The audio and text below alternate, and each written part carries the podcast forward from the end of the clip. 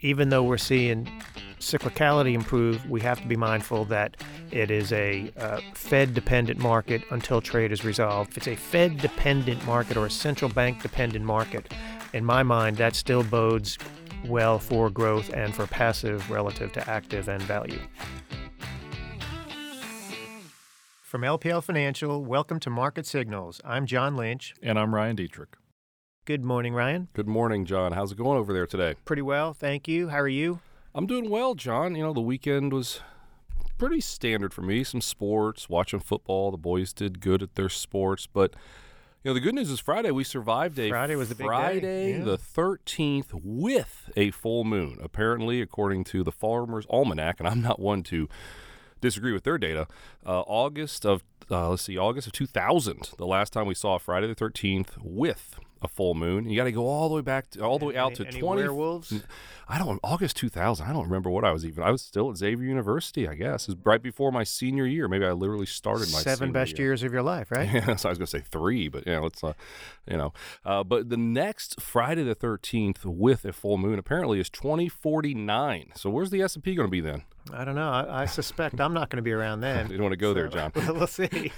no, maybe I will. Yeah, I I yeah so. What- 2049. Yeah, I'll, It I'll- I'll sounds be really kicking. far away, but yeah, I'll still be kicking, Yeah, so going we do- going strong. is that thirty years? I guess my math is right. It's thirty more 30 years. so let's should let's be do 116. compounded annual Yeah, growth yeah. rate of 6.6 percent. We'll, Yeah, we'll see what's you up. get a pretty high number. Yeah. So, yeah, John. Uh, you know, what do you think? Start us off. We Yeah, got well, enough Friday thirteenth out of the way Well, there. well, certainly, I Yeah. think I think this week, you know, for the podcast, we obviously have to talk about some of the rotation that we've been seeing, right? Because the market's within a half a percent of an all-time high, in spite of everything that's gone on these last six weeks, right? Uh, but we've had really good rotation, so I think that sort of transition from defensive to cyclical leadership would be important. Uh, we'd be remiss if we didn't talk about this past weekend's uh, tax on the Saudi Arabian oil Right. fields um, and the resulting impact to oil prices up about 10% yesterday, where I guess we're about 8, 8% this morning as we tape this around 10, 10 a.m. Monday morning. Big news upcoming week is the Federal Reserve. Uh, we wrote uh, a lot about the Fed over the last several weeks, but do want to highlight some of that. A question we've been getting from a lot of our advisors certainly has been uh, negative yields, and can that happen here in the Mhm. U.S.? You know, uh, we've learned never to say never, but the fundamentals really argue against it, and we'll get into that uh, shortly. And then finally, you know, kind of maybe we open with the rotation and like kind of close with the Right. rotation. The underlying fundamentals of this this technical move in the market are pretty strong, with breadth being much better than investors are giving the market credit for. No, you're right, John. So let's get right to it. Last week, if all you looked at was kind of what happened, it was like, oh, okay, interesting week. But under the surface, the thing, best way to put it, the things that have been lagging the most had huge weeks. Value specifically had a very big week, up 2.4%, whereas growth was actually down half a percent. You know, that's about a 3% difference. It's one of the largest weekly differences we've seen in a long, long time. Bank stocks, John, up almost 8% on the week. And kind of one thing under under the surface really moving a lot of this is yields. We've talked, like you said, we're going to talk about yields a little more here later in the negative yields. But the 10 year yield in U.S. is down around 142 about two weeks ago. It's floating around 190 as we speak. That's in percentage basis a huge move, but 50 basis point move in about two weeks on a 10 year yield, big deal. And that's probably sparked a lot of the move to value. So, John, I guess the big question that I have is this finally the start to value outperforming growth, or is this just a little blip? Just let's let's start with something easy to start off the podcast. Yeah, week. you can throw me some high heat later. Yeah, um, yeah. I, I think that uh, it's. I don't know if I don't think you can say anything is the start in year Mhm. ten of a bull market, right? You know, so. I think that's something we got to be mindful of. I do think that um, it's kind of affirmation that uh, all that people worried about in August was a little overblown. You know, now we've discussed many times. Don't want to be dismissive of trade. Don't want to be dismissive of terror. Don't want to be dismissive of all the many, many risks out there. But the idea that you know when we hit a new high when we got to 3000 in july uh, the first time we hit it it was very much a defensive led move right a lot of the bond proxies the, the reits communication services utilities consumer staples they were leading the market uh, last week when we hit 3000 on the S&P 500. It was a very different tape, and we think that's really important because it's kind of again the reaffirmation of the cyclical emphasis that we had been talking about. We're starting to get some traction there. So um, I'm, I'm hesitant to say it's the start, but I do think at this point in the cycle, you want to see cyclical leadership. You want to see confidence, improved sentiment that maybe trade won't be as bad as feared. Maybe the Fed will be almost as helpful as hoped. You know, there are things like Right. that that are factoring into this. Yeah, you know, to put it in perspective, so we've got about two weeks, I guess, approximately until the end of the quarter.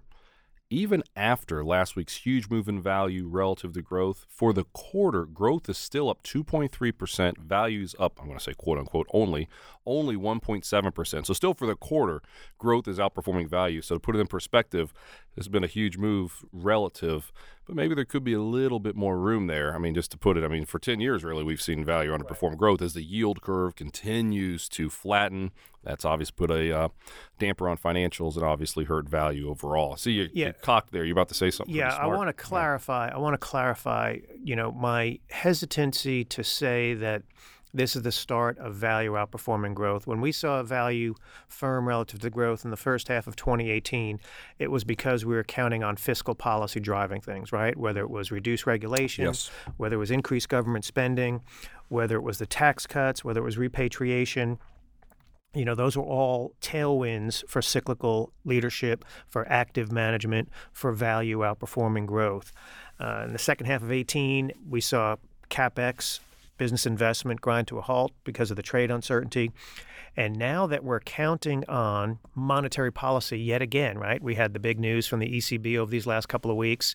Bank of Japan is going to do what's necessary. The People's Bank of China is going to do what's necessary. Our Federal Reserve is going to cut, we believe, 25 base points this coming week. We'll get into that in a minute.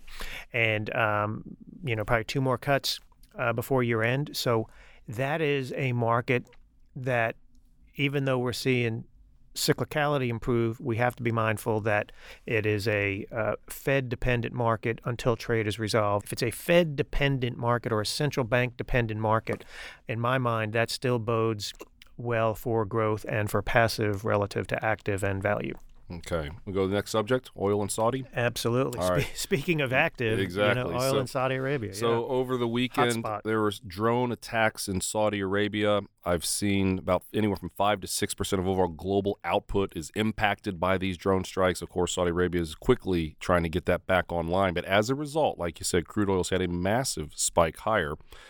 And actually, on a relative basis, energy stocks, like we talked about last week, energy stocks value started to do a little bit better. You know, I hate to say that they they foresaw this coming, but nonetheless, energy stocks are obviously bouncing pretty strongly this morning, Monday, as we record this. Now, John, the big question I have, you know, is a big bounce in crude oil really bad for stocks? Because a lot of the headlines are, oh, a big jump in crude oil could be potentially be recessionary, as it creates some shocks to the system, and I get all that, but I just looked into the last ten times the, that the, the crude oil, West WTI, West Texas Intermediate crude, was up ten percent or more.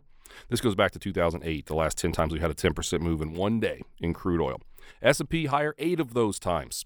You know that so eh, to say a big spike in crude oil is truly bearish for stocks history, I'd say probably not. Now, if you get some major volatility in crude, and I'm specifically thinking back to late 2015, early 2016, when crude was really just going straight down, that impacted the credit markets, and we had really an industrial recession, an earnings recession back then.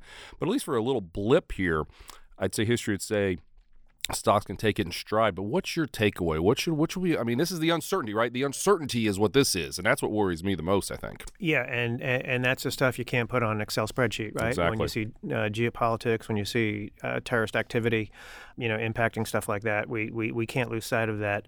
But it, it also speaks to the broader sense, if you will. At what point are we imposing ideas from the 70s and the 80s to today? Right? You know, um, the consumer is very different and energy as a percentage of consumer outlays, it might have been, you know, 8 or 10% 40 years ago. Uh, today, it's what, 2 to 4% of consumer outlays. So I'm not, uh, well, we get paid to worry, and I'm very worried about anytime you see oil fields aflame. Um, don't want to be dismissive of that risk, but the impact to the U.S. economy may not be today what it was you know three or four decades ago because immediately people start thinking. I remember when I was a kid, you know those uh, those gas lines in, in 19, early 1970s. This is where I make my. They had gas lines back Exactly. then. It wasn't just a cart and buggy with a, with a horse. They had yeah. gas lines. Yep, we actually had gas lines, and uh, you know, I, I don't know, you know, to what extent that will proliferate, uh, but the consumer's in a very different situation, and I think that's something we need to be mindful of, and probably why, you know, the stock, even though uh, you know oil was up what ten percent on Sunday in futures, but probably opened up seven or eight percent this morning. Our stock market might be down hundred at the open, but you know, a third of one percent, four tenths of one percent. Yeah, you know, you're speaking of in flames, did you see the start of the Jacksonville Jaguars game yesterday, John? Did you see those highlights or I, low lights, whatever you I, I it? did not. What happened there? Oh, they did some pyrotechnics. Team comes out. Terrence, did you see that? You didn't see it either. Okay, so anyway, the Jacksonville Jaguars come out of the tunnel. Pyrotechnics, major fire. I'm talking did they really? the, the major mistake. Now, fortunately, everything was fine. They put the fire out, and the game still kicked off at 101 like it was supposed to. Uh, but some fires all around, I guess, from that point. Yeah. I, I, I, don't, I don't know. At what point will people learn the lesson about pyrotechnics? You know, after Michael Jackson's hair went on fire, right? And there, there was a, uh, a musician in Europe, a, a woman who was just badly burned. I mean, she may have, she may have perished. I mean, there, there's something happened recently. sure. I, I'd, I'd seen internationally, and then uh, you see something like that. I don't know. Don't know if you need the, you know, Beavis and Butthead uh, Right.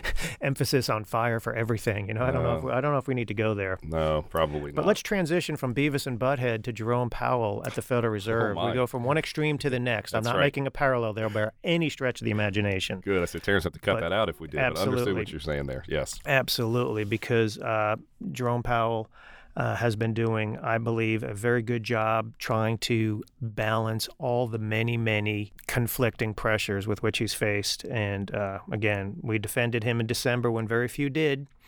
When he said uh, policy was still accommodative and he was vilified, but we, we came out with the real uh, inflation adjusted interest rate chart showing that policy was still accommodative. And thankfully, uh, markets have rebounded handsomely from then.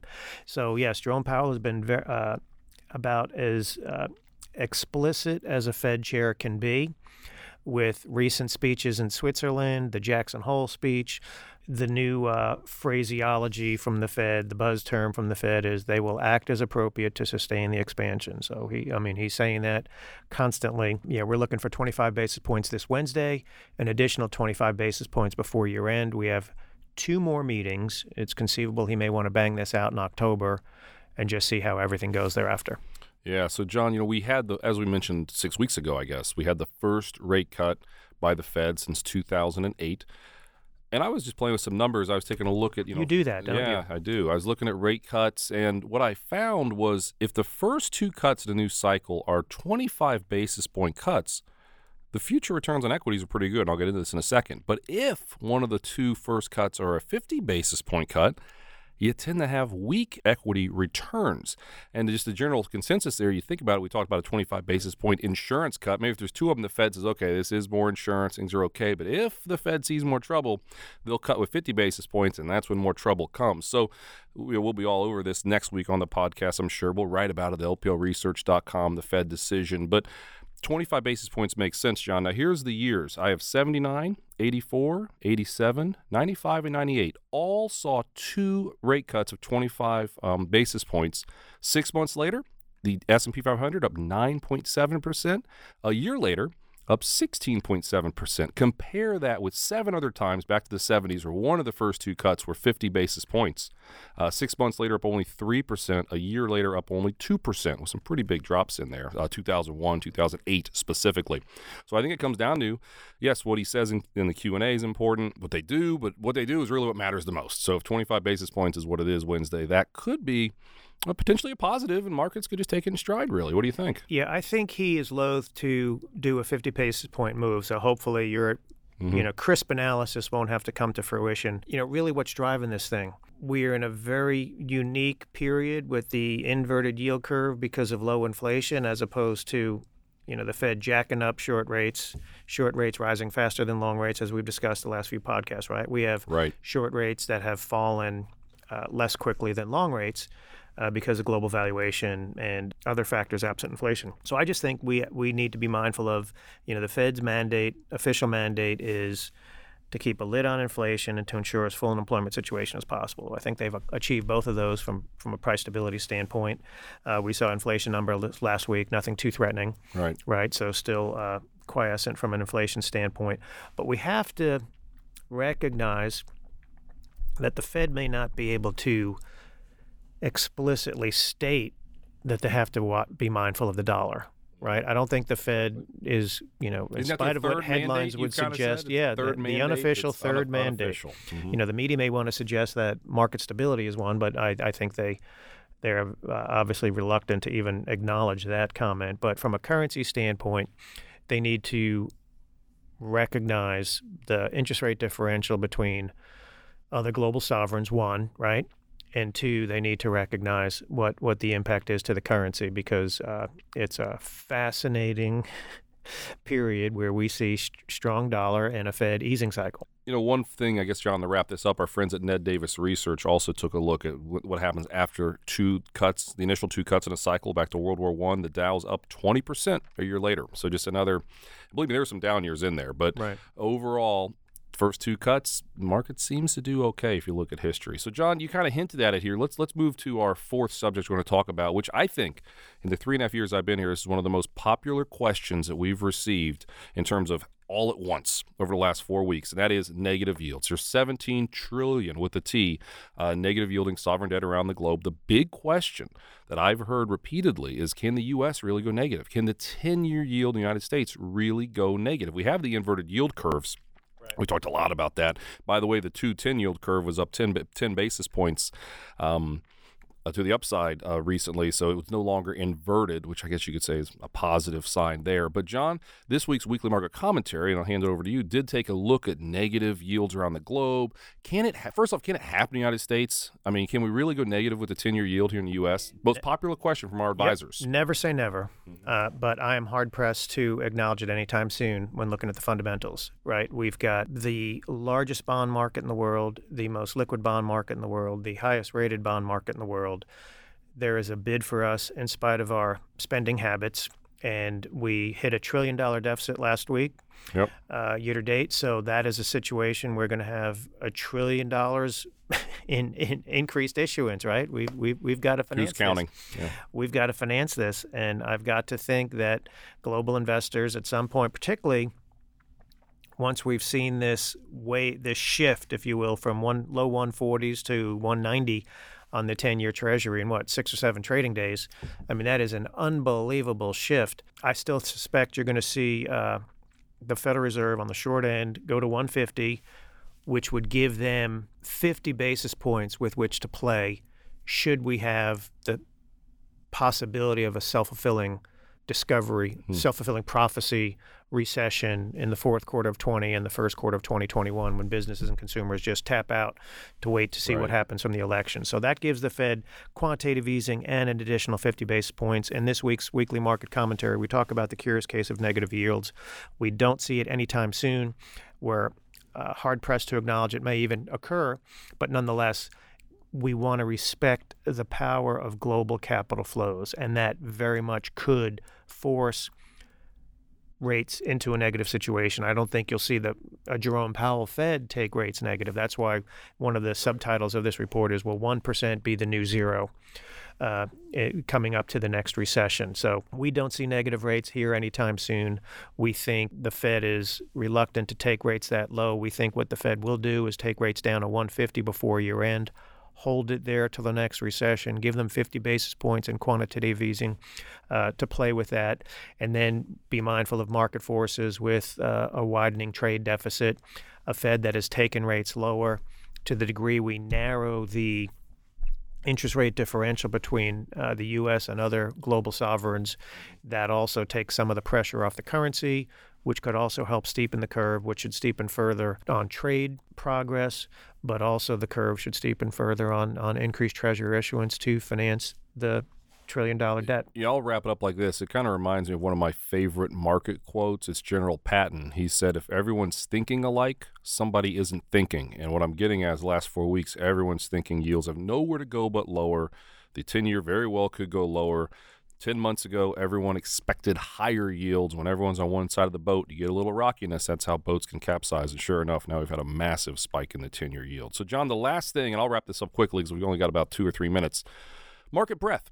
You know, as a market technician, I like to look at momentum, relative strength, seasonality, um, you know, market sentiment, those types of things. But the good news under the surface, something like the NYSE advanced decline line, how many stocks going up versus down every single day, cumulative basis, just last week made a new all time high. And what that tells us, there is participation under the surface. We didn't even mention small caps. Small caps last week, I think up 5%. Oh, approximately 5%, one of their largest weekly gains ever. And again, that's the beaten up stuff last week did really well.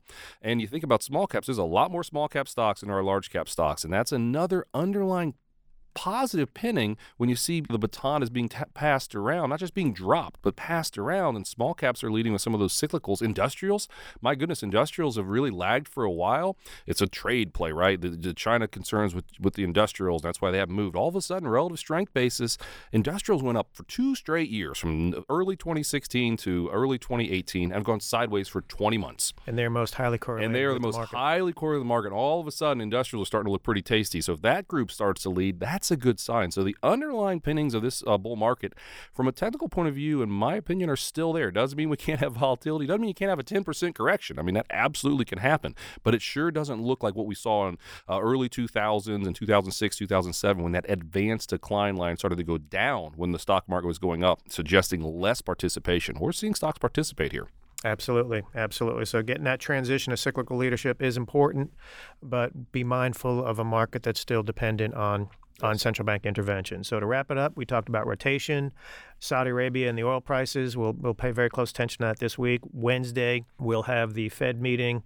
Please read our weekly market commentary available on lpl.com, uh, where you can see our our views that it's unlikely to see negative yields in the U.S. anytime soon uh, given Fed policy, given Treasury issuance, given better growth, and the likelihood for increased inflation.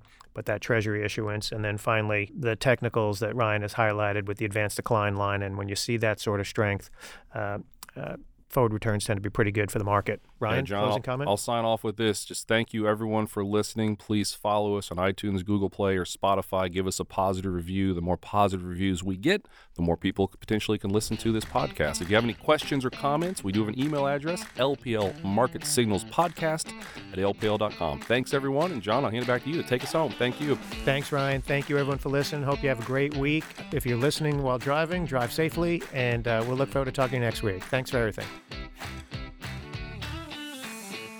Well, that's it for this episode. Join us next week when we'll continue to analyze and discuss market signals.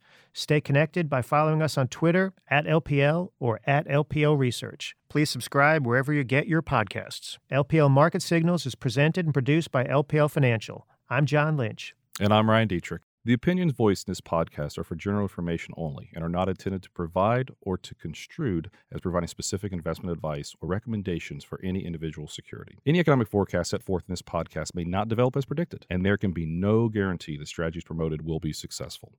All performance reference is historical and is no guarantee of future results. Investing involves risks, including potential loss of principal. No investment strategy or risk management technique can guarantee return or eliminate risk in all market environments. All information referenced in the podcast is believed to be from reliable sources. However, we make no representation as to its completeness or accuracy. This research material was prepared by LPL Financial, LLC. Securities and advisory services offered through LPL Financial, a registered investment advisor, member FINRA and SIPC. To the extent you are receiving investment advice from a separately registered independent investment advisor, Please note that LPL Financial is not an affiliate of and makes no representation with respect to such entity. The investment products sold through LPL Financial are not insured deposits and are not FDIC, NCUA insured. These products are not bank credit union obligations and are not endorsed, recommended, or guaranteed by any bank, credit union, or any government agency. The value of this investment may fluctuate. The return on the investment is not guaranteed and loss of principal is possible.